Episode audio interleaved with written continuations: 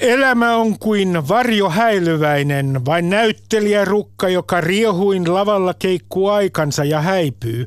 Se kertomus on hupsun tarinoima, täys ääntä vimmaa, tarkoitusta vailla. Tämä oli Macbethistä ja tämä on tänään perjantaina 13. päivä omistettu Britannian äh, pääministerille Boris Johnsonille.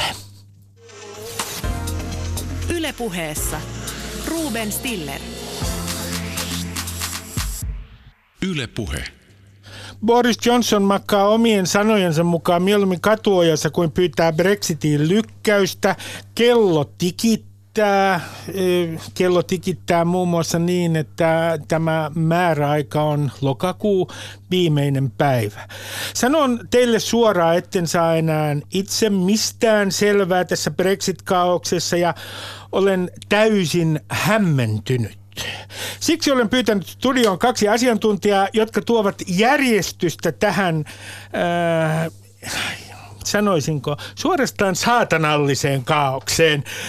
Tervetuloa EK johtava asiantuntija Jannika Ylikarjula. Kiitos paljon. Ja tervetuloa yliopistotutkija Timo Miettinen, joka on tuttu myös Politiikka-radiosta. Kiitos paljon, kiva olla täällä. Aloitetaan nyt, luodaan ensiksi kuuntelijoille aikaikkuna. Muun muassa seuraavia päiviä teidän kannattaa nyt tsekkailla. Lokakuun viimeinen päivä Johnson on luvannut viedä Britannian ulos EUsta siihen mennessä. Sitten on äh, lokakuun 19. päivä uuden lain mukaan, jos erosopimusta ei ole hyväksytty lokakuun 19. päivään mennessä, äh, niin pääministerin on uuden lain mukaan haettava lykkäystä Brexitiin. Johnson ei tästä pidä. Äh, parlamentin eronnut puheenjohtaja tai miksi häntä kutsutaan, John Berko on kutsunut jo pääministeriä pankkirosvoksi. Nyt mä kysyn teiltä, että mikä, kun en saa mitään selvää tästä Boris Johnsonin pelistä, se tuntuu vähän siltä, että se on niin kuin après moi deluge, minun jälkeeni vedenpaisumustyylinen peli, niin mitä te ajattelette tämän Johnsonin pelin ikään kuin jonkinlaisesta järjestä rationaliteetista? No se täytyy todeta, että olisi pääministerinä kuka tahansa, niin tämä tilanne on äärimmäisen vaikea. Ja, ja ne samat ongelmat, mitkä edellisellä pääministerillä, niin on myös Johnsonilla. Eli Briteillä on niin käytännössä kolme Brexit-vaihtoehtoa, joista heidän pitää valita. Se, että he lähtee erosopimuksen kanssa, joka on pitkään ja hartaasti neuvoteltu EUn kanssa. Joko ne lähtee ilman sopimusta tai sitten ne peruu tämän koko, koko homman. Ja, ja siellä on parlamentin alahuone – joka on todennut, että mikään näistä ei käy. Eli me tiedetään, että mitä Britannian parlamentti ei halua, mutta me ei tiedetä, että mikä kävisi. Eli, eli mitä pitää tapahtua, jotta brittiparlamentti tekee jonkun valinnan näiden kolmen vaihtoehdon välillä. Ja, ja kyllä niin kun jotkut tämmöiset Brexit-analyytikot on sitä mieltä, että, että tämä valinta tehdään vaan sillä, siinä tilanteessa, että ollaan jonkun kuilun reunalla. Toi on hieno kuva. Mä pysäytän kuuntelijat siihen. Toisin sanoen, ajatelkaa kuilua ja ajatelkaa Englannin parlamenttia. Se ei toimi muuta kuin se näkee, se katsoo syvälle eh, jonnekin kuiluun ja kuilu katsoo sitä takaisin. Ja, ja tota, sinnehän tuntuu, että, että koko ajan vähän Johnson ajaa tätä tilannetta ja, ja niin kuin käyttää semmoisia äärimmäisiä keinoja, mitä ei oltaisi voitu kuvitella. Esimerkiksi tämän parlamentin ä, toiminnan jäädyttäminen viideksi viikoksi tämmöisessä tilanteessa. Siellä olisi ollut joka tapauksessa tullut tauko, mutta nyt näin pitkä ja näin kriittisessä tilanteessa, niin, niin onhan tämä niin kuin ihan poikkeuksellista. Miten sanoo Timo? No mun nähdäkseni Johnsonin strategia on oikeastaan aika yksinkertainen ja se oli se, että Britannia pitää saada ulos EU-sta 31. päivä lokakuuta. Ja kaikki nämä toimet, mitä hän on tehnyt, niin on tähdännyt siihen. No parlamentti nyt sitten viime viikolla tietysti otti vallan itselleen tämän hätätilamenettelyn avulla ja sai, läpi lainsäädännön, jonka, jonka myötä Britannia on pakotettu hakemaan tätä lisäaikaa.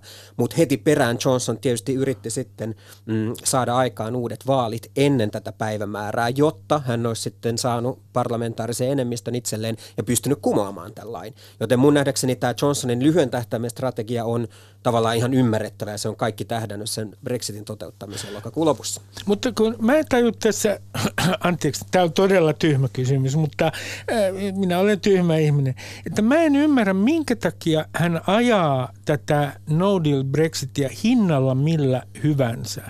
Hänhän ei ideologisesti alun perin ole mitenkään niin kuin ollut äh, näitä, tämän Brexit-puolen, niin kuin, äh, sanoisinko sotaveteraani. Oliko niin, Timo, että, että hän kirjoitti kaksi kolumniakin siltä varalta ja valitsi mm. niistä, että kummalla, kummalla puolella hän on? Kyllä, kyllä ennen tätä näiden kampanjavaihtoehtojen päättämistä, niin hän tosiaan kirjoitti Daily Telegraphin kaksi kolumnia ja sitten valitsi nimenomaan tämän Leave-puolen kolumnin mm, juuri ennen Eli tätä, vähän heitti niinku arpa, arpaa. No joo, ja, tai siis ei mennyt välttämättä arpaa, mutta että siinä on niin kuin arvio poliittisesta strategiasta, että hän näki, että tämä Leave-puolella oli enemmän sellaista poliittista pelivaraa ja, ja parempia mahdollisuuksia ehkä konservatiivipuolueen sisällä sitten edetä merkittäviin virkoihin. No, mikä, mikä on syy siihen, että tämä on tämmöinen, tästä on tullut sellainen pakkomiele hänelle tästä no dealista? Mm. No ei välttämättä no dealista, vaan just niin kuin Timo sanoi, että, että siitä Brexitin toteuttamisesta. Ja, ja nyt aikaisemmin tänä vuonna, kun oli Euroopan parlamenttivaalit ja ne piti järjestää myös Britanniassa, niin, niin eihän siellä nyt tietenkään keskusteltu EUn tulevaisuudesta. Ne oli niin kuin Brexit-vaalit. Ja ne puolueet, jotka siellä pärjäs, oli ne, joilla oli selkeä Brexit-kanta – liberaalidemokraatit, jotka, jotka haluaa pysyä EU-ssa ja Brexit-puolue, jonka ainoa tavoite on lähteä EU-sta. Mutta sitten taas konservatiivit, joilla on ollut semmoinen niin häilyväisempi näkemys tai, tai työväenpuolue, niin kuin eräs toimittaja sanoi, että, että siellä on enemmän Brexit-kantoja kuin hänellä on kenkiä. En tiedä, olisiko se munkin tapauksessa totta, mutta, mutta tota, kumminkin näillä kahdella isommalla puolueella on ollut hyvin epäselvät kannat, mutta et ei ole enää. Nyt on niin selkeä, että, että mitä ää, niin konservatiivit ajaa ja sieltä on just niin puolueesta pudotettu pois niitä tahoja, jotka on, on sitten taas sen EU-jäsenyyden kannalla. Ja, ja tässäkin on ihan niin kuin loogista. Kansa on jakautunut kahtia siellä ei ole mitään niin kuin mieletöntä muutosta tapahtunut. Me tuntuu välillä, että, että muissa EU-maissa toivotaan, että jos ne britit tulisi järkiinsä, mutta ei ne vaan tuu. Että niillä on edelleen niin kuin se jakautuminen on, on niin, kuin niin selkeää. Että siellä on niistä, jotka äänesti Brexitin puolesta, kolme neljäsosaa on sitä mieltä, että no deal on ok, ne tukee sitä. Ja sitten taas kolme neljästä kolme neljäsosaa niistä, jotka äänesti EU-jäsenyyden puolestaan sitä mieltä, että tämä ei ole hyvä asia. Eli, eli se niin kuin Brexit jakaa kanta, kansaa, no deal jakaa kansaa. Ja kyllä mä luulen, että semmoinen tietty niin kuin Brexit-väsymys, mitä Briteissä on, niin, niin aiheuttaa myös sen, että siinä no dealillä on enemmän kannatusta. No, mä, mä otan jo tähän tällaisen kysymyksen. Minua on ihmetyttänyt tässä no deal-vaihtoehdossa, miten se ikään kuin on lanseerattu – ihmisille, että se, siitähän syntyy mielikuva, että joku miekalla poikkasee tämän yhteyden EU-hun. Mutta näinhän ei ole, jos no deal Brexit toteutuu, niin se johtaa, edessä on loppumaton neuvotteluiden sarja. Siitä vasta kaikki alkaa.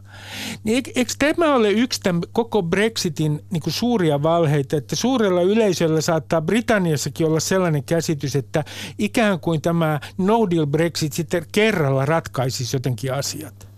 Näin on ja näitä joudutaan käymään sitten niin kuin eri aloilla koko ajan eri aikaan. Ja, ja erosopimuksessa tosiaan on, on tässä, joka on nyt parlamentissa hylätty kolme kertaa, siinä on hyvin laajasti määritelty erilaisia aloja, joilla tämä yhteistyö kuitenkin pystyisi jatkumaan vuoden 2020 loppuun asti.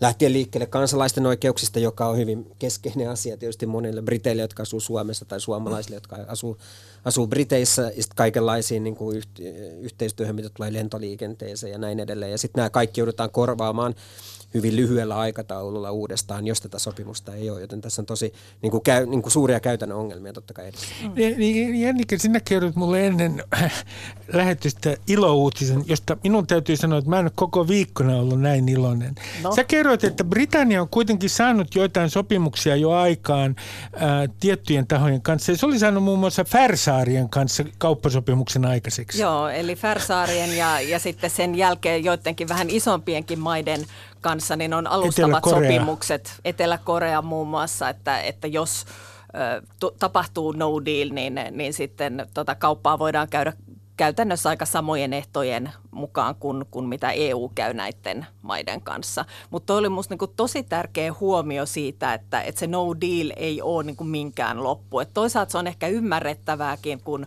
on koko ajan tätä vatvomista, että ajatellaan, että vaikka ne taloudelliset – niin kuin ongelmat olisi isoja, mutta sitten se olisi kertarysäyksellä siinä, mutta ei se todella ole. Että, et siitä niin kuin alkaa ne, ne neuvottelut ja, ja siellä joudutaan ensimmäiseksi ratkaisemaan ihan ne samat asiat, mistä nyt keskustellaan. Kansalaisten asema, rahoitussitoumukset, Irlannin rajakysymys, niistä ei päästä mihinkään ja, ja varmasti sen no dealin jälkeen niin, niin ei ne niin kuin suhteet ainakaan lämpöisemmät ole kuin tällä hetkellä. Että, et valitettavasti niin, niin se ei ratkaise edes tätä kysymystä. Sitten mä heitän teille tämän, äh, tämän käsitteen, jota muuten suomalaisessa keskustelussa ei ole kauhean paljon näkynyt. Äh, Singapore on Thames, Singapore Thamesin varrella.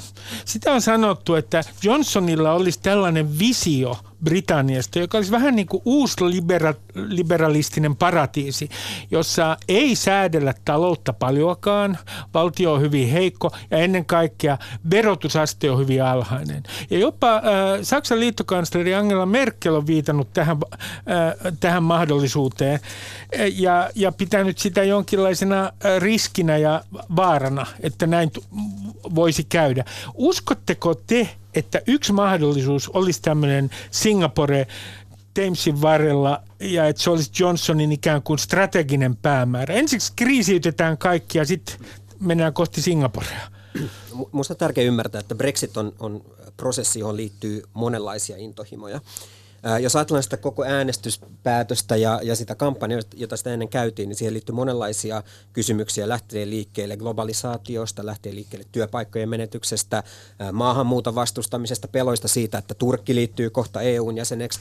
Sitten on paljon EU-kritiikkiä, Britannian suvereniteetin palauttamista, pois eurooppalaisilta tuomioistuimilta ja sitten tämmöisen niin kuin suurvalta-identiteetin palauttamista. Jos mä ajatellaan niin Johnsonin ideologista koktailia, niin musta ihan keskeinen asema siinä on tällaisella Global Britain-ajattelulla. Eli että Britanniasta tulee jälleen uudelleen globaali suurvalta, joka pystyy sitten esimerkiksi vanhojen alusmaiden kanssa tekemään kahdenvälisiä diilejä, joka pystyy sitten niin kuin käyttämään jälleen uutta valtaa, vähän niin kuin James Bondmäisesti huseeraamaan siellä ja niin kuin, niin kuin tekemään niitä keskeisiä maailmanpoliittisia ää, ratkaisuja. Mutta että keskeinen haastehan tässä visiossa on se, että miten Britannia sitten pärjää tässä uudessa asemassa ilman, että siitä tulee Singapore tai ilman, että siitä tulee Sveitsi, joka siis saavuttaa jonkun kilpailuedun höllentämällä sääntelyä tietyillä aloilla. No, tässä on puhuttu nyt työvoimaan liittyvästä sääntelystä, ympäristöön liittyvästä sääntelystä, Mä en tiedä, onko nämä niitä ensimmäisiä, joita lähdettäisiin laskemaan. Mä luulen, että keskeisempi kysymys liittyy esimerkiksi verotuksen tasoon, sen laskemiseen tai sitten kuten Sveitsin tasossa niin, niin, tapauksessa on tämä niin kuin pankkilainsäädännön hyvin, niin kuin, tai hyvin, hyvin erityislaatuinen sääntelyympäristö, jonka kautta Britannia saavuttaa tällaista globaalia kilpailuetua.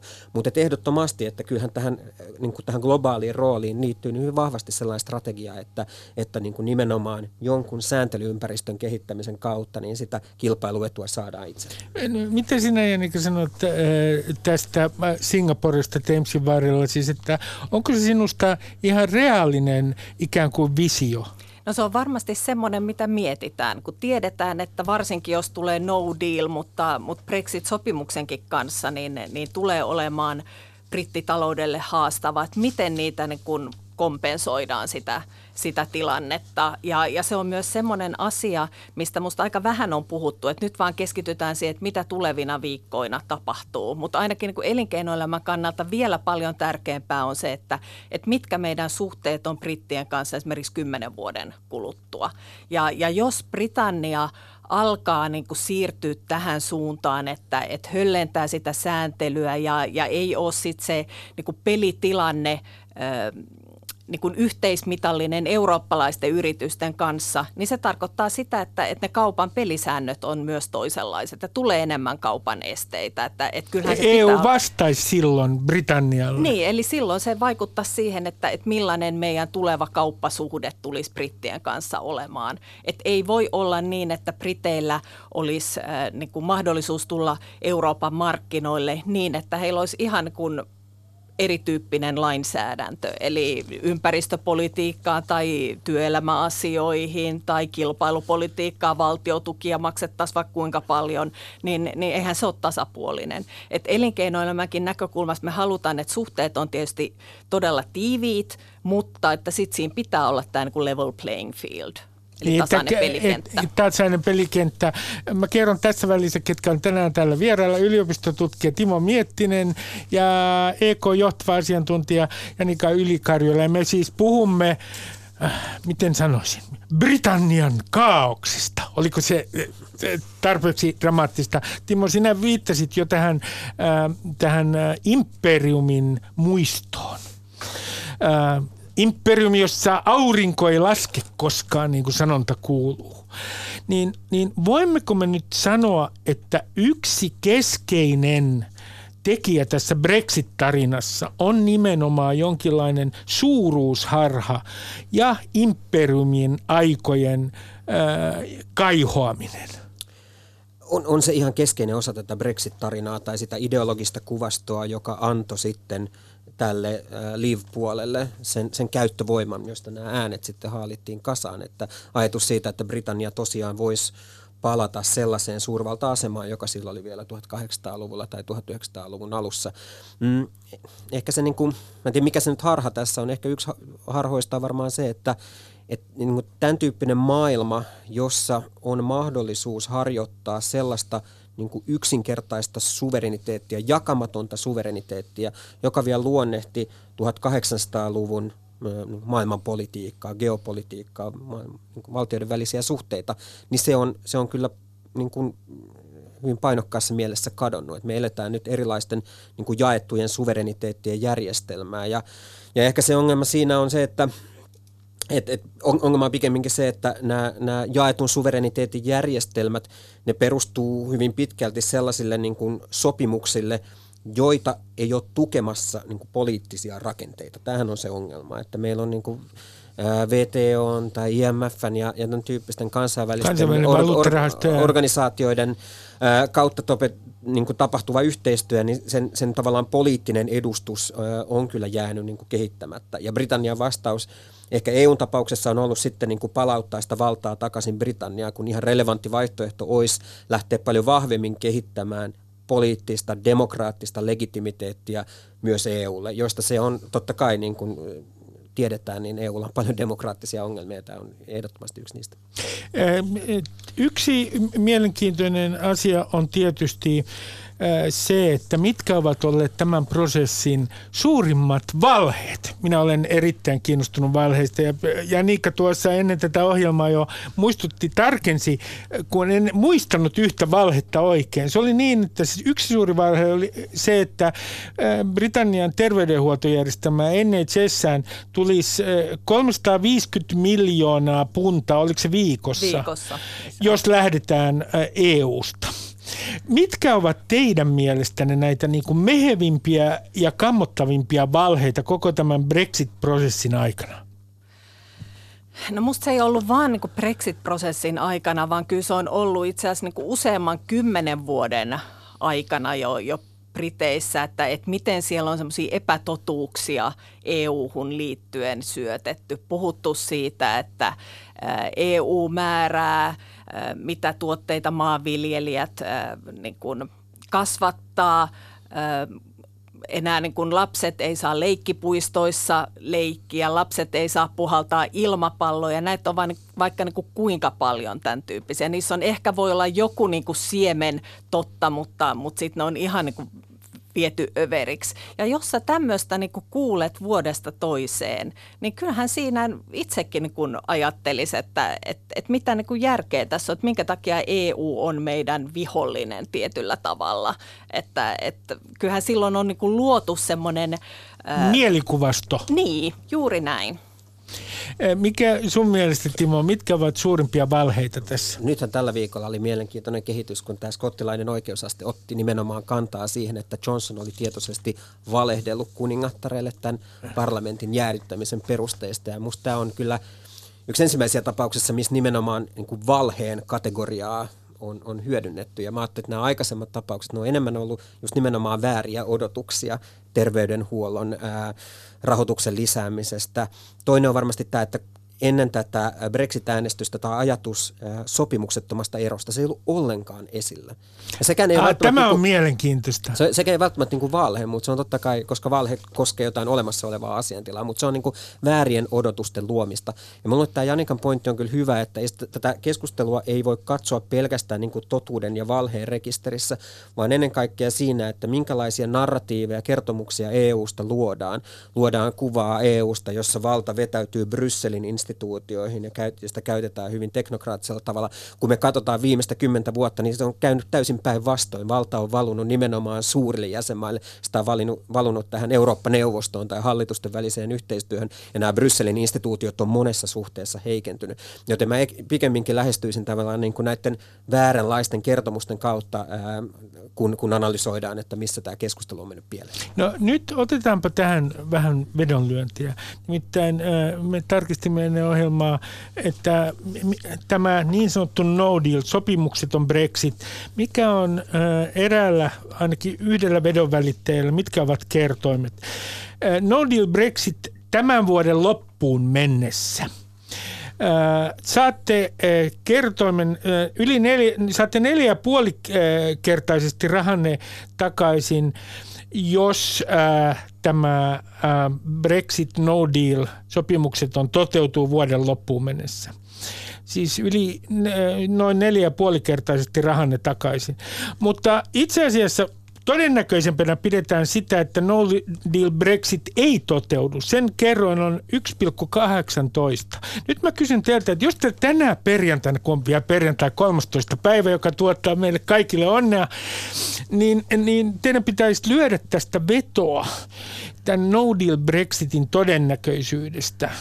Lokakuun viimeiseen päivään mennessä, otetaan nyt lokakuun viimeinen päivä ää, ikään kuin ää, määräpäiväksi, koska se on luonnollinen määräpäivä, niin paljon te löysitte no deal Brexitin puolesta vetoa?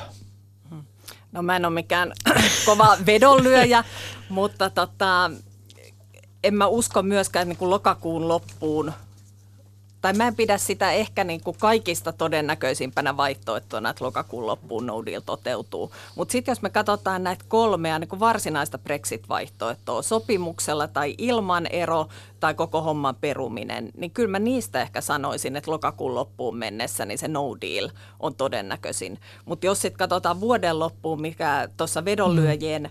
listalla oli, niin, niin siinä ehtii tapahtuu vielä vaikka kuinka monta eri koukeroa ja kommervenkkiä, että, että tota, se on mahdoton sanoa. Mutta se, mitä mä niin pitäisi ehkä todennäköisimpänä, että mitä tänä vuonna tapahtuu, että jollakin tavalla britit rämpii ennenaikaisiin vaaleihin. Et muusta on mun mielestä aika vaikea tai muuta on vaikea ennakoida, mutta todennäköistä on se, että ennenaikaiset vaalit tulee, mutta tuleeko se ennen Brexitia, sen jälkeen, mitä vaikutuksia silloin, niin sitä Johnson haluaa ennen sanoa. Brexitia tämä, nämä vaalit, eikö niin, totta? mutta se, se ei kyllä tällä menolla on, on mahdollista, koska tässä nyt on, on parlamentti tällä tauolla ja, ja tota, vaalien kutsuminen ennen tätä 15 päivää tai ennen 19 päivää, jolloin tämä velvoite hakea lisäaikaa astuu voimaan, niin se on kyllä aika, aika vaikeaa. Ja siitä syystä, että kun tämä uusi lainsäädäntö on nyt tullut voimaan, niin mä pitäisin nimenomaan no dealia epätodennäköisimpänä vaihtoehtona, ää, ainakin mitä tulee tähän lokakuun loppuun. No sitten jos Britannia menee uusiin vaaleihin marras-joulukuun aikana, niin kuin hyvin todennäköistä on, niin sitten tietysti ää, varmasti tämä koko pelitilanne taas muuttuu uudelleen. Että tietysti näin kun katsoo yhteiskuntatieteilijän näkökulmasta, niin näähän ei ole mitään luonnon tapahtumia, että näitä ei voi niin kuin ennustaa samalla, tav- todenne- samalla tavalla kuin jotain säätä ennustetaan, vaan ehkä tärkeää on korostaa, että tällä hetkellä oikeastaan kaikki vaihtoehdot on, on vielä auki. Ja tämä parlamentin viime viikkoinen päätös tästä lisäajasta, niin se taas ää, nimenomaan avasi ovet näille kaikille vaihtoehdoille aina uusista vaaleista, uuteen kansanäänestykseen, Brexitin perumiseen ja näin edelleen. Ja nyt ää, nyt, nyt taas voidaan niin kuin, ää, katsoa tätä tilannetta uusin Ja täsmennetään vielä, kun ää, parlamentti ää, ilmoitti, että että jos Brexitistä ei olla päästy yksimielisyyteen, niin pitää anoa lisäaikaa, niin se lisäaika on tammikuun loppuun mennessä. Ei, no sitä ei ole päätetty, että se sitten riippuu aika paljon myös Eurooppa-neuvostosta. Eli Eurooppa-neuvosto esimerkiksi tässä viimeksi, viimeksi niin äh, mehän äh, Theresa Mayn tavoittelema jatkoaika oli vaan tähän kesäkuun, eli eurovaaleihin asti, mutta Eurooppa-neuvosto silloin päätti, että jos tätä lisäaikaa annetaan, se pitää laittaa tänne lokakuun loppuun asti. Ja sitten siinähän oli vielä nämä, että Donald Tusk, Eurooppa-neuvoston puheenjohtaja, sanoi, että nyt kun teillä on kuusi kuukautta aikaa, niin älkää sitten tuhlatko sitä. Ja mitä siellä Britanniassa nyt on tehty, niin siellä on niin kuin tehty jotain Corbin meemejä Corbinista kanapuvussa ja näin edelleen, joten voidaan kysyä, että onko sekään toive nyt ihan toteutunut. Mutta että paljon riippuu, siis mä vaan sanoin, että on niin erityyppisiä näkemyksiä Euroopan unionin sisällä sit lisään pituudesta.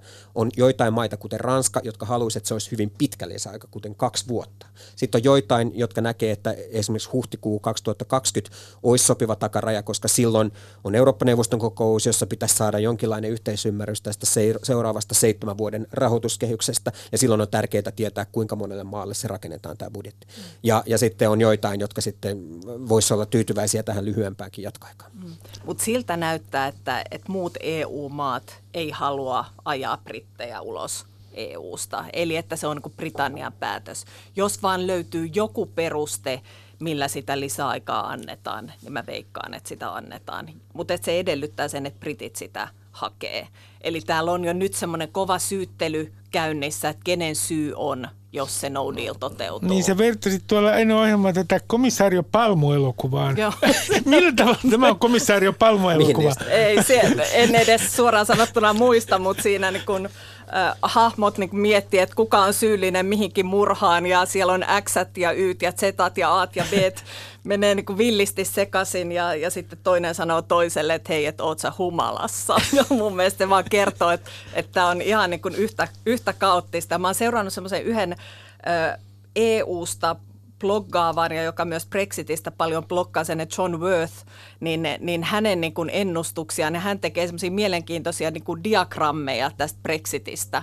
Ja, ja nyt on menossa, tuli viime viikolla uusin päivitys versio 18, ja, ja jos tähän asti, niin se tilanne on ollut tosi kaoottinen, niin nyt kun katsoo sitä diagrammia, niin on se niin kuin ihan mahdoton. Ja mä ajattelen niin kuin yrityksiä tai kansalaisia, jotka joutuu niin kuin tässä tilanteessa tekemään päätöksiä, niin, niin on se niin kuin aika posketonta. No mä, mä kysyn teiltä tätä, että kun nyt on sanottu, että ja menen sitten yksityiskohtiin ehkä vähän myöhemmin, että siellä on niin sanottu perustuslaillinen kriisi, vaikka Britanniassahan ei ole kirjoitettua perustuslakia, siellä on tulkintakäytäntö ja sitten oikeusasteet tekevät päätöksiä. Siellä ei ole samanlaista perustuslakia kuin meillä täällä Suomessa kirjoitettuna. Niin, niin nythän tämä näyttää siltä, että poliittinen järjestelmä on tietyllä tavalla halvaantunut poliittinen järjestelmä on myös niin kuin täydellisessä sekasotkussa. Puolueet ovat, jos on vähän käristetysti, hajoamassa sisältäpäin. Ni, niin mikä on teidän ennusteenne? Onko nyt niin, että koko de- demokratian, parlamentaarisen demokratian legitimiteetti, oikeutus on niin kuin tällä hetkellä syvässä kriisissä Britanniassa?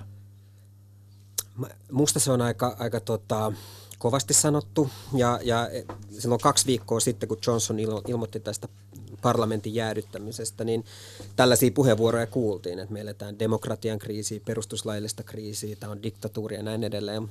Minusta ne on, ne on niin kuin liian kovia väitteitä. Me nähtiin, että parlamentilla oli kuitenkin sitten pelivaraa viime viikolla tämän hätätilan menettelyn kautta ottaa tätä valtaa itselleen.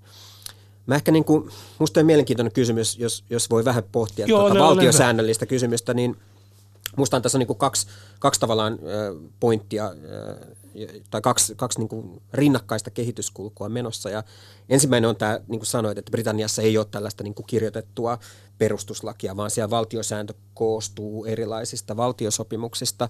Ja, ja tämä usein tekee sen, että näiden instituutioiden väliset valtasuhteet, ne on hieman epäselvempiä kuin monissa muissa maissa.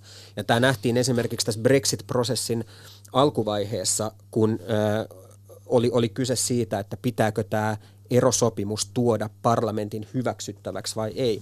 Niin se joutu, jouduttiin varmistamaan oikeusasteen kautta, koska yhtäältä hallitus, tai valtiosääntö sanoo, että hallituksella on kuningattaren puolesta oikeus tehdä kansainvälisiä sopimuksia, mutta sitten ää, parlamentti on vastuussa tästä European Communities Act-lainsäädännöstä, jonka mukaan EU-lainsäädännöt pitää tuoda Britannian parlamenttiin tai pitää tuoda osaksi Britannian lainsäädäntöä. Ja tässä oli niin kuin kaksi kilpailevaa, mm, kaksi kilpailevaa valtiosäännöllistä oppia, jotka sitten joutui, keske, joutui niin kilpailemaan keskenään siinä oikeusaste otti, otti päätöksen.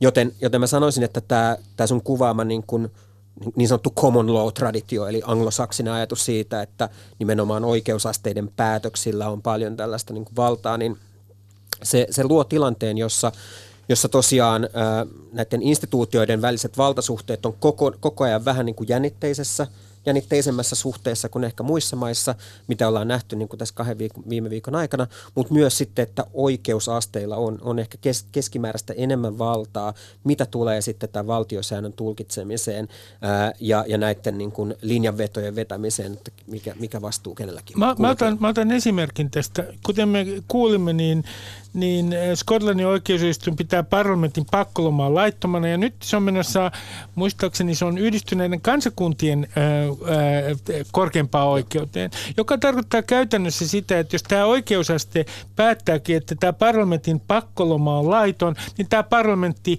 palaa ja siis suoraan sanoen silloin tuomarit kävelevät Boris Johnsonin yli, jos sanon näin karkeasti asian. Eli, eli tässä, tässä voi tulla vielä oikeudellisia päätöksiä, jotka aiheuttavat käänteitä ää, näihin tapahtumiin. Mutta Janika, mä kysyn sulta sama, kuinka syvällä, syvänä niin kuin päätöksentekojärjestelmän kriisinä sinä näet tämän? No kyllä ainakin mä voin kuvitella, että brittikansalaisten näkökulmasta niin, niin se luottamus tähän myös poliittiseen systeemiin, niin ei sitä niin kuin tulla korjaamaan lähiaikoina. Vaikka mitä tulisi tapahtumaan tulevina viikkoina tai, tai kuukausina, niin, niin varmasti niin kuin se yleinen luottamus poliittiseen järjestelmään on, on kyllä niin kuin pitkäksi aikaa mennyt.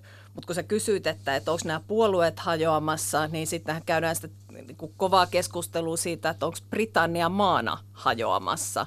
Ja, mm, ja kertoo, Skotlanti niin, lähtemässä Irlannin niin, ja, ja myös niin kuin kertoo niistä niin kuin todella tiukoista kannoista, mitä näillä sekä niin kuin brexitööreillä että sitten EU-jäsenyyden kannattajilla on että noilta niin konservatiivipuolueen jäseniltä oli kysytty, että jos on kaksi vaihtoehtoa, että kumpi on tärkeämpää, Brexitin toteutuminen tai sitten joku toinen skenaario.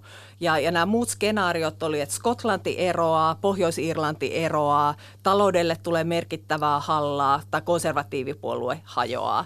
Ja kaikissa tapauksissa niin Brexitin toteutuminen oli heille tärkeämpää. Ainoa asia, mitä he piti tärkeämpänä, oli se, että Jeremy Corbynista ei tule pääministeriä. Mutta mut, tämä, tämä on niin kuin, mielenkiintoista tämä, että et, et kun katsoo näitä, tätä poliittista prosessia, niin tuntuu siltä, että niin kuin esimerkiksi parlamentti ja koko poliittinen luokka, sanotaan näin, niin ei pysty oikeastaan käsittelemään mitään muita asioita kuin tätä Brexitia. Se vie niin kuin kaiken energian mm. poliittiselta systeemiltä. Niin voidaanko sanoa, että tämä päätöksentekojärjestelmä on siinä mielessä halvaantunut?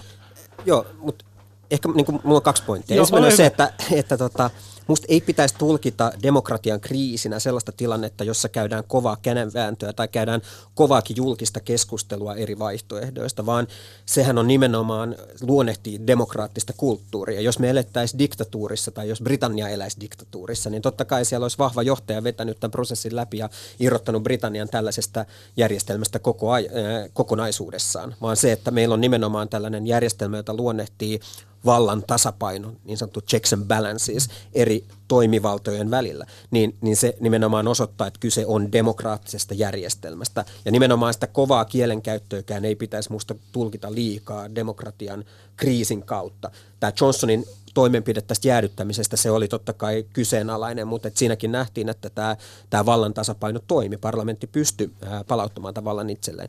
Mutta minusta keskeinen kysymys liittyy oikeastaan tähän ää, niin kuin ulkopolitiikkaan osana parlamentaarista demokratiaa. Ja se on minusta niin keskeinen piirre tässä Britannian järjestelmässä, mikä on ehkä hyvin vaikea kuvit, niin kuin nähdä suomalaisesta perspektiivistä, jossa meillä ulkopolitiikkaa kuitenkin luonnehtii parlamentaaristen kausien yli menevä politiikka, ylimenevä linja. Kun taas Britanniassa ulkopolitiikka tuotiin tämän parlamentaarisen väännön, kaksipuolueen järjestelmän ytimeen.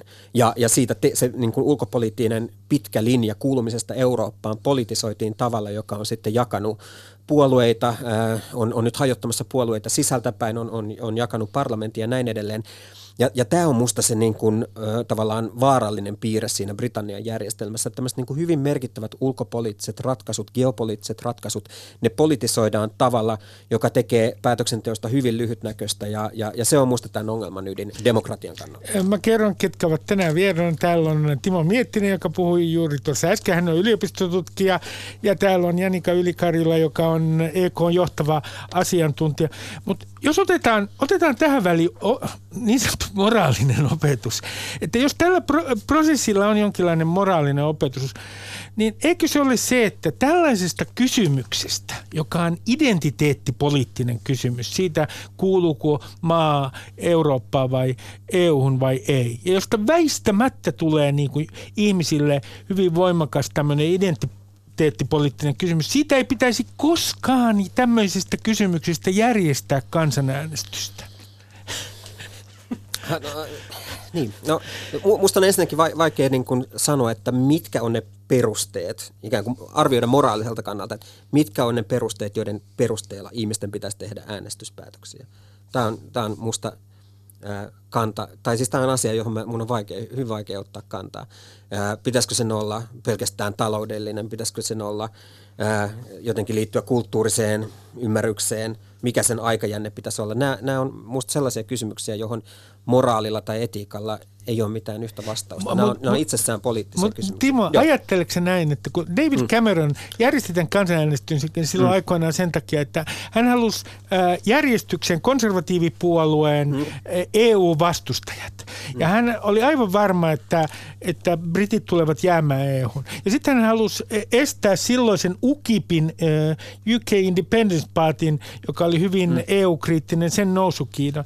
Niin ajatteletko... Mm. Äh, Ajatteletko niin, että David Cameron teki historiallisen virheen vai ajatteletko, että äh, se oli niin kuin ymmärrettävää, että hän siinä tilanteessa järjesti tämän kansanäänestyksen? Niin kun, mä ajattelen, että se on enemmän ymmärrettävää ja, ja totta kai sitten on, on ehkä muiden ihmisten ja, ja ylipäätänsä julkisen keskustelun niin kuin tehtävä arvioida, että minkä suuruinen tämä virhe oli. Mutta että mä en liikaa niin kuin laittaisi painoa näille yksittäisille henkilöille tai mm-hmm. henkilövalinnoille, mm. vaan että itse ehkä lähestyn ää, kun mä tarkastelen poliittista kulttuuria, voi laittaa niin kuin liian akateeminen näkökulma, mutta mä niin kuin liik- varoisin liikaa korostamasta myöskään yksittäisten henkilöiden roolia jonkinlaisena niin kuin historian moottorina, vaan että kyllä siellä on, siellä on niin kuin pitkät ideologiset kehityskulut. Esimerkiksi nyt me puhuttiin tästä niin kuin Britannian EU-keskustelusta ja, ja suurvalta-identiteetistä ja niin edelleen. Mä ajattelin, että näillä on paljon isompi selit- selitysvoima kuin vaan sillä David Cameronin omalla, omalla persoonalla tässä kysymyksessä. Mutta se oli mielenkiintoista, että miten se tilanne silloin muotoiltiin. Cameron hän totesi, että, että hän haluaa uudistaa EUta. Ja, ja niin kun hänellä oli tavoitteet, johon sitten niin kun muut EU-maat vastasi ja, ja sitten sen perusteella niin käytiin sitä, sitä kampanjaa, mutta että, että ei se tietysti hirveän kestävä lähtökohta ole, että, että jotakin organisaatiota uudistetaan, kun sulla on käsi niin kuin tuossa oven kahvalla ja olet lähtemässä ulos. Että totta kai siellä oli hyvin nämä sisäpoliittiset syyt taustalla, mutta että, että näin se muotoiltiin sitten koska muille EU-maille. Vielä sanon sen, että musta se identiteettipolitiikka on tässä niin kuin, musta niin kuin väärä kehys, koska kyllä me kyllä niin kuin se tilanne, joka Britanniassa on, on nähty, niin on se, että kyllähän siellä on, on, on tämä globalisaatio ja talouden rakennemuutos koskettanut erityisesti niitä paikkoja, jossa äänestettiin tämän, tämän lähtemisen puolesta. Ää, paikkoja, jossa kun ihmisiltä viedään työ ja toimeentulo, niin se, mistä haetaan sitä oman identiteetin rakennuspalikoita, mistä haetaan sitä niin kuin ylpeyden tunnetta, niin on usein kansallistunne. Näin kävi 30-luvun Saksassa, näin on käymässä tämän päivän Itä-Euroopassa ja näin käy myös Britanniassa. Joten siinä mielessä on niin kuin välttämätöntä, että, tai ei välttämätöntä, mutta että on hyvin ymmärrettävää, että tämmöinen niin kuin paluu kansalliseen identiteettiin, turvan hakeminen kansallisesta identiteetistä, niin se on hyvin luonteva ratkaisu. Ja se ei ole vain identiteettipoliittinen ratkaisu, vaan silloin myös niin kuin marksilaisittain taloudellinen perusta yhteiskunnan alarakenteessa. Ja, ja tota, mm, Ja siinä mielessä tämä niin kuin identiteetti, identiteetti on totta kai tärkeää, minkälaisen hahmon se saa. Mutta että tässä mä edelleen palaisin siihen, että, että se, se virhe, mikä tehtiin, oli se, että tämä ulkopolitiikka ää, alistettiin niin vahvasti tälle niin kuin parlamentaariselle väännölle. Mä että tämä tilanne oltaisiin voitu ratkaista sillä, että nämä puolueet olisi hakenut ulkopolitiikassa pidempää yhteistä linjaa huolimatta siitä, että minkälaisia niin kuin, trendimuutoksia tässä ideologisessa kuvastossa tapahtuu. Ja, ja musta tämä oli se keskeinen virhe, ei niinkään se, että tota, se päätös, jonka Cameron teki. Nyt mä sanon tämän maagisen sanan, joka on EU-neuvotteluiden, Britannian EU-neuvotteluiden keskiössä. Se on backstop. Ja sehän tarkoittaa sitä, että Pohjois-Irlannin ja Irlannin välinen kauppa yritetään tehdä niin sujuvaksi kuin mahdollista. Se mahdollisesti tarkoittaa sitä, että Pohjois-Irlanti ja kenties siis myös koko Britannia joutuisi äh, edelleen odottamaan EUn kauppasäädöksiä, vaikka Brexit toteutuisi. Se on yksi vaihtoehto. kertokaa mulle nyt, kun koko ajan puhutaan backstopista ja Teresa May kaatui backstoppiin, voidaan sanoa näin. Ja, ja se on koko ajan näiden EU-neuvotteluiden keskiössä ja Boris Johnson ei hyväksy backstopia alkuunkaan. Sen takia hän on suuntautumassa kohti no dealia. Mikä, mikä tässä backstopissa on nyt niin merkittävää? Hmm. se backstopin taustalla on se, että, että kukaan ei halua – tiukkoja, tiukkaan kuin rajavalvontaa Irlannin saarelle, Pohjois-Irlannin ja Irlannin välille. Ja, ja tässä on syynä se, että, että se rauhanprosessi on aika hauras, halutaan niin kuin, turvata se vakaus sillä alueella ja myös talouden kannalta se on, on tietysti hyvin järkevää, että, että siinä ei ole mitään, mitään rajatarkastuksia. Mutta että jos britit lähtee, niin silloin tästä rajasta tulee myös EUn ulkoraja. Ja, ja ei voida niin kuin, jotenkin se tilanne pitää, pitää ratkaista. Eli, eli ei me voida niin kuin EU-hun Pohjois-Irlannin kautta niin tulee jotain tuotteita, mitä ei olla tarkastettu. Noudattaako ne sitä EU-sääntelyä, siis esimerkiksi siis ra- ruokaturvallisuus? Raja, raja voisi tässä suhteessa siis tulla Pohjois-Irlannin ja äh, itse asiassa muun Britannian väliin niin, että siellä rajalla tarkistettaisiin, noudattaako ne tuotteet, jotka tuodaan esimerkiksi Englannista äh, EUn ruokaturvallisuusmääräyksiä, eikö Ju, näin? Juuri näin, mutta tämä ei ole käynyt Britannialle. EUlle se tietysti tietysti sopisi. Mutta että yritetään ratkaista niin tämä tilanne, että, että kun Britannia on lähtenyt EU-sta ja neuvotellaan siitä tulevasta kauppasuhteesta, että siellä löytyisi joku ratkaisu. Mutta kun ne neuvottelut alkaa vasta sen EU-eron jälkeen, niin me ei tiedetä, että löytyykö se ratkaisua. Ja sen takia on tämmöinen tietty niin kuin vakuutus, varajärjestely, tämä backstop. Ja, ja sen sisältö on tosiaan se, että, että koko Britannia – olisi edelleen tulliliitossa EUn kanssa. Tämä on vähän mutkat suoriksi, mutta tarkoittaa esimerkiksi sitä, että britit ei voisi omia kauppasopimuksia solmia. Ja tämä, tämä on se, se, se, on, tämä on se niin ydin tässä, eikö nimenomaan tästä, tätä Boris Johnson vastustaa henkeä ja veren, koska hän haluaa vapaat kädet näissä kauppaneuvotteluissa. Kyllä juuri, että, että tehdään loistavat diilit esimerkiksi Yhdysvaltojen tai kanssa. Tai Färsaarien kanssa. ja, ja tota, sitten sorry, sitten vielä niin kuin Pohjois-Irlanti olisi vielä tiiviimmin niin kuin EU-lainsäädännössä kiinni, jotta sieltä sitten ne, ne niin kuin tuotteet voisi tulla, tulla EU-markkinoille. Eli tämä se tarkoittaa sitä, että Britannia olisi jatkossa niin kuin hyvin tiiviissä linkissä EU-hun. Ja, ja sen takiahan se esimerkiksi Raap, joka heidän ulkoministeri, entinen Brexit-ministeri, niin todennut, että, että Briteistä tulisi vasallivaltio. Mutta että nyt niin kun odotetaan, että mikä sitten olisi se muu vaihtoehto. Ja Britit on sanonut, että he sitä pohtii, että, että pitää niin löytyä tämmöisiä luovia ratkaisuja ja sitä odotetaan. Mutta jos tämä tilanne pystyttäisiin jotenkin yksinkertaisesti hoitamaan, niin, niin totta kai se olisi se olisi, se olisi, se olisi tapahtunut. Mitä Timo sanoo backstopista? Joo, eli siis musta se vaikeus tiivistyy siihen, että tämä erosopimuksessa on määritelty tämmöinen siirtymäaika joka tällä hetkellä on, on loppuisi vuoden 2020 loppuun. Mutta tämä backstop on keskeinen elementti, jos tällaista siirtymäaikaa ei ole. Mm. Eli se on niin kuin jatkuisi pysyvästi ja se vaara on nimenomaan niin kuin Janika kuvasi siinä, että Britannia jäisi osaksi sääntelyjärjestelmää, johon sillä ei ole minkäänlaista vaikutusta, valtaa. Siinä on minkäänlaista päätösvaltaa, minkälaisen, minkälaiseksi sen sisältö muodostuu. Ja, ja tässä on sitten kaikenlaisia niin kuin, ää, hyvin vaikeita elementtejä, jotka sitten, sitten tavallaan juontuu tästä tosiasiasta. Eli se, että ää, nythän on yritetty esimerkiksi tämä backstop voisi koskea pelkästään Pohjois-Irlantia, mutta siinä on taas Näin sitten on. vaarana se, että että lähtisikö siitä tämmöinen niin pidempi hajoamisprosessi, jossa sitten Pohjois-Irlannin ja Irlannin yhdistymistä lähdettäisiin uudestaan miettimään. Eli se on semmoinen, niin kuin, ää, mä, mä sanoisin, että tämä takarajan puuttuminen on, on sen backstopin taka, tapauksessa se, se niin kuin hankala elementti. Mä, mä mm. kysyn yhden kysymyksen. Liittyykö tämä backstop ja mahdollisesti nämä Pohjois-Irlannin erikoisoikeudet myös siihen, että, että jos me ajatellaan esimerkiksi näitä, sitä visiota, että Skotlanti lähtee omalle tielleen, siellähän ihmiset voittopuolisesti äänestivät Brexitia vastaan silloin kansanäänestyksessä. Ja, ja siellä on jo uhkailtu, että saattaa tulla uusi kansanäänestys, jossa he yrittävät irtautua Muusta Britanniasta.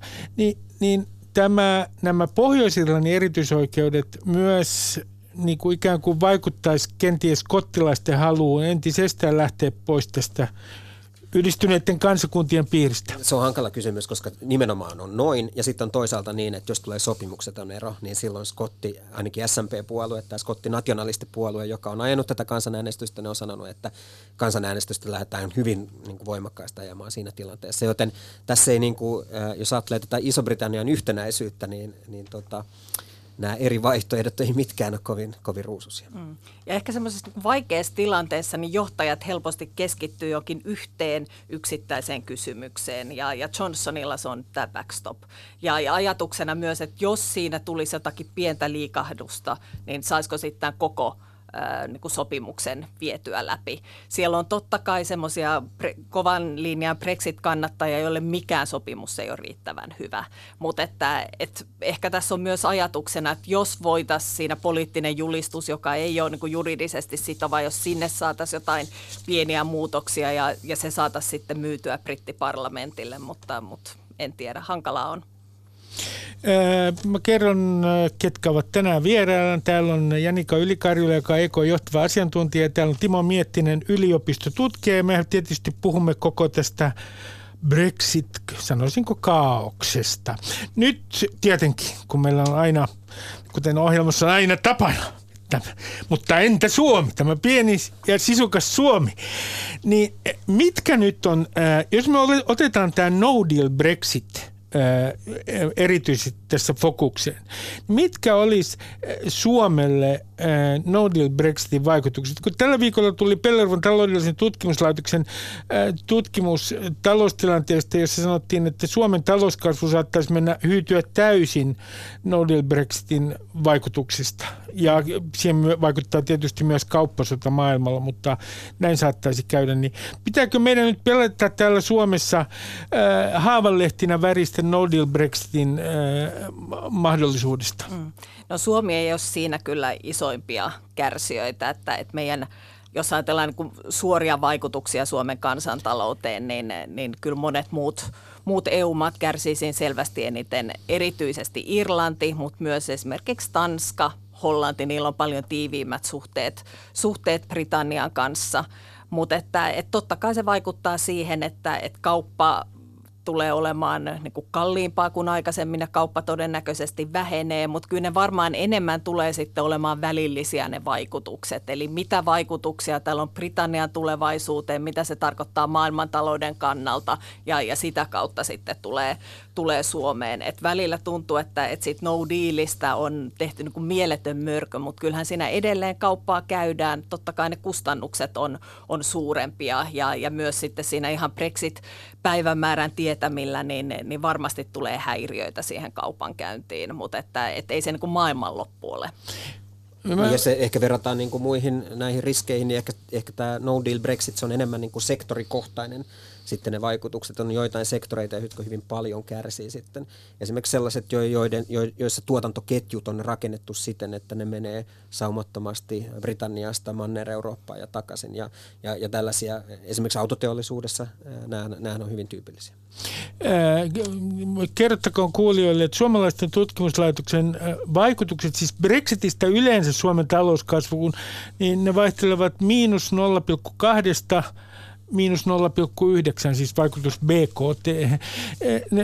Yksi tietenkin, joka koskee myös Suomea, on se, että miten tämä tulee vaikuttamaan EUn tulevaisuuteen, kun nyt kerrotaan tämmöistä kaunista tarinaa, että ikään kuin EUlla on nyt niin kuin vieressään maa, joka on ajautunut ja joka on edelleen jäsen, mutta joka on ajautunut täydelliseen kaaukseen. Ja tämä koko Brexit-prosessi onkin niin kuin varoittava moraalikertomus ja se lisää entisestään EU-maiden välistä kohesiota, niiden, niiden keskinäistä kiintymyssuhdetta, jos sanotaan näin.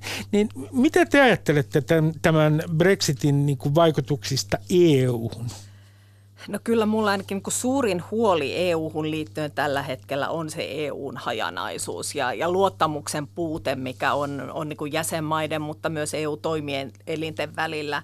Ja, ja niin totta on, että, että Brexit on ollut semmoinen yhdistävä tekijä ja, ja myös niin kun käydään enemmän sitä keskustelua, että mitä se EU-jäsenyys tarkoittaa, mitkä on niitä hyviä puolia, mitä ongelmia siinä on, mitä tarkoittaa, että saat EU-jäsen versus, että on joku vapaakauppasopimus. Et paljon niin syvempää keskustelua siitä EUsta on käyty ja EUn kannatus on, on niin kuin vahvistunut, mutta että, että se, että miten tämä vaikuttaa sitten EUn suuntaan, niin mä luulen, että se on niin yksi isoja kysymyksiä Suomen kannalta, että britit on ollut niitä, jotka on ajanut tämmöistä avointa markkinataloutta, vapaa kauppaa, kilpailukyvyn merkitystä. Ja, ja nyt siinä tämmöinen yksi iso toimija – niin kuin puuttuu, joka on näitä ajanut ja, ja ne on ollut niin kuin samanmielinen toimija Suomen kanssa lähtee pois ja se on niin kuin yksi haaste.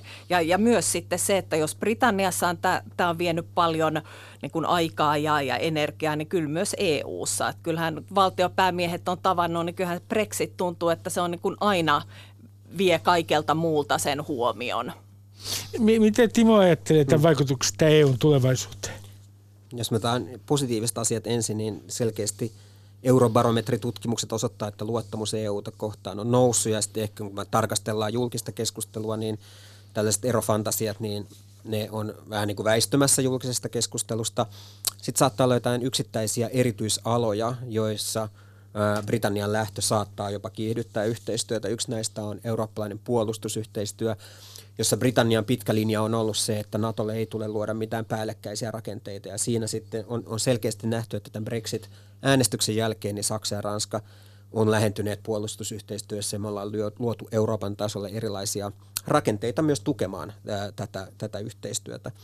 Mutta sitten ehkä semmoiset niin mm, haitalliset kehityskulut, ää, tai joihin voi suhtautua ainakin kriittisemmin, on se, että että myöskin semmoinen niin liikeenergia, joka on vienyt Eurooppaa eteenpäin aina Maastrichtin sopimuksen äh, vuodesta 1992 lähtien, niin se on vähän niin kuin ehtymässä. Eli sellaiset kysymykset siitä, että pitäisikö perussopimuksia uudistaa jollain radikaalilla tavalla, viedä eteenpäin, niin se, se, se on niin kuin ehtymässä.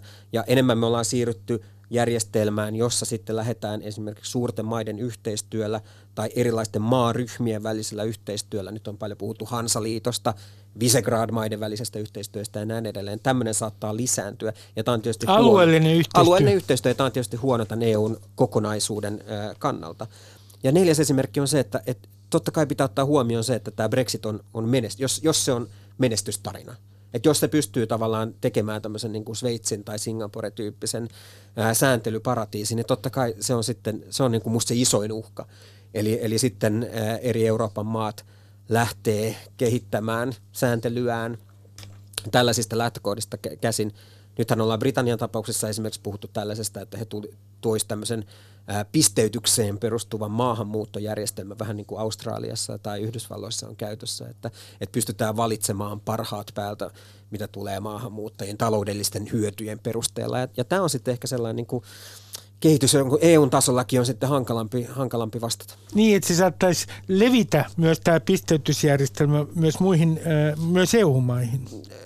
No onhan se aina, aina ei tietysti EUn sisällä, koska nyt EU, EUssa tota, vapaa liikkuvuus tietysti ja määrittää näitä muuttoliikkeitä EUn sisä, EU-maista toisiin, toi, mutta sitten EUn, EUn ulkopuolelta, niin totta kai on mahdollista, että, että valtiot ottaa erilaisia linjoja, mitä tulee mitä tulee tähän maahanmuuttokysymykseen? No tähän, tähän loppuun mä kysyn teiltä, kun äh, tässä vähän aikaa sitten Sunday Times julkaisi tämän äh, operaation Yellowhammerin, joka on kai suomeksi äh, keltasirkku, jossa niin kuin kerrottiin äh, ikään kuin vähän painajaskenaarioita joidenkin mielestä, mutta aika monien mielestä ihan realistisia skenaarioita siitä, mitä tulee tapahtumaan. Äh, ruo- ruoan hinta kasvaa, äh, nousee, polttoaineen hinnat nousevat. Sitten yhteiskunnalliset levottomuudet, äh, niiden todennäköisyys nousee merkittävästi.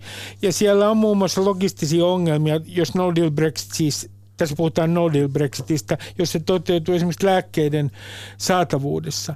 Mä kysyn teiltä tätä tähän loppuun, että kuinka todennäköisenä te pidätte ikään kuin sellaista yhteiskunnallista kaoottista tilannetta kaduilla. Siis kerta kaikkiaan, että siellä nousee yhteiskunnallisia levottomuuksia, jos, tässä, jos tämä järjestelmä ei toimi ja siellä on jatkuva ikään kuin poliittinen pattitilanne hankala kysymys. Mä ajattelin, että nämä, nämä niin kuin tämän Yellowhammer-skenaarionkin, niin ne pahimmat äh, tota, skenaariot tai pahimmat vaihtoehdot koskee ei niinkään ehkä tämmöisiä niin kuin suurten kansanjoukkojen kulutushyödykkeitä, vaan mm. hyvin tämmöisiä niin kuin sektorikohtaisia jotain niin kuin vedenpuhdistuksen kemikaaleja tai tiettyjä lääkkeitä ja näin edelleen, jotka on totta kai tärkeitä infran kannalta, mutta joihin ei ehkä sitten liity semmoista samanlaista yhteiskunnallista intohimoa, joten mä en, mä en ajattele, että musta siellä kansalaisyhteiskunnassa ei, ei sellaista liikehdintää näy välttämättä niin kuin näiden kysymysten perusteella, mutta että kyllähän tämä niin kuin kokonaisuudessaan tämän poliittisen järjestelmän niin kuin kyvyttömyys vastata kansalaisten tarpeisiin, niin varmasti se jollain tavalla tulee näkymään ja tulee näkemään varmasti sitten erilaisia protesteja laajemminkin. Ja eihän tämä nyt ihan vastaa sitä kampanjointia, mitä nämä brexitöörit kävi silloin, silloin ennen kansanäänestystä, että ei, ei silloin todellakaan tämmöisistä asioista puhuttu, että, että se, että nämä nousee edes esille, niin, niin tota, kertoo vain just näistä hyvin vääristä odotuksista, mitä siellä on ollut. Ja, ja siitä, kuinka tiiviit suhteet Briteillä ja EUlla on keskenään ja kuinka tiiviisti ne on näiden vuosikymmenten aikana linkittynyt. Mä, mä lainaan tähän ihan loppuun vielä Britannian ex-pääministeri Gordon Brownia, joka sanoi, että kestää sukupolven ennen kuin nämä haavat on oikein parantunut. Ihan lyhyesti, onko realistinen arvio, minkä Brexit on siis aiheuttanut kansakunnalle? Onko realistinen arvio? Äh, on se ihan mahdollista. Tietysti nyt pitää ottaa huomioon, että vaikka tämä sopimukset on ero tapahtuisi, niin totta kai Britannia voi vaikka sitten parin kuukauden päästä uuden hallituksen voimi hakea vaikka jäsenyyttä Tulliliitossa ja hakea niin kuin syvempää yhteistyötä, joten ei tässä mitään peruuttamatonta ole tapahtumassa, ei tämä mikään niin kuin luonnonprosessi ole, vaan että kyllähän nämä poliittiset vaihtoehdot on kartalla ja, ja, ja tota, on kaikki, kaikki on vielä mahdollista, mä sanoisin näin. Mm, mutta kyllä se kansa on hyvin jakaantunut ja, ja niin kuin ne näkemykset ja kannat on niin kuin äärimmäisen tiukkoja ja hurjiakin välillä. Janika Ylikarjo EK johtava asiantuntija Timo Miettinen yliopistotutkija. Kiitoksia erittäin paljon tästä keskustelusta. Minä lainaan loppuun Shakespearea. We are such stuff as dreams are made on, and our little life is rounded with sleep. Se on kuulkaa suomeksi seuraavaa. Sama kuden meissä kuin mik unelmissa on ja unta vain on lyhyt elämämme. Hyvää viikonloppua. Ylepuheessa Ruben Stiller. Ylepuhe.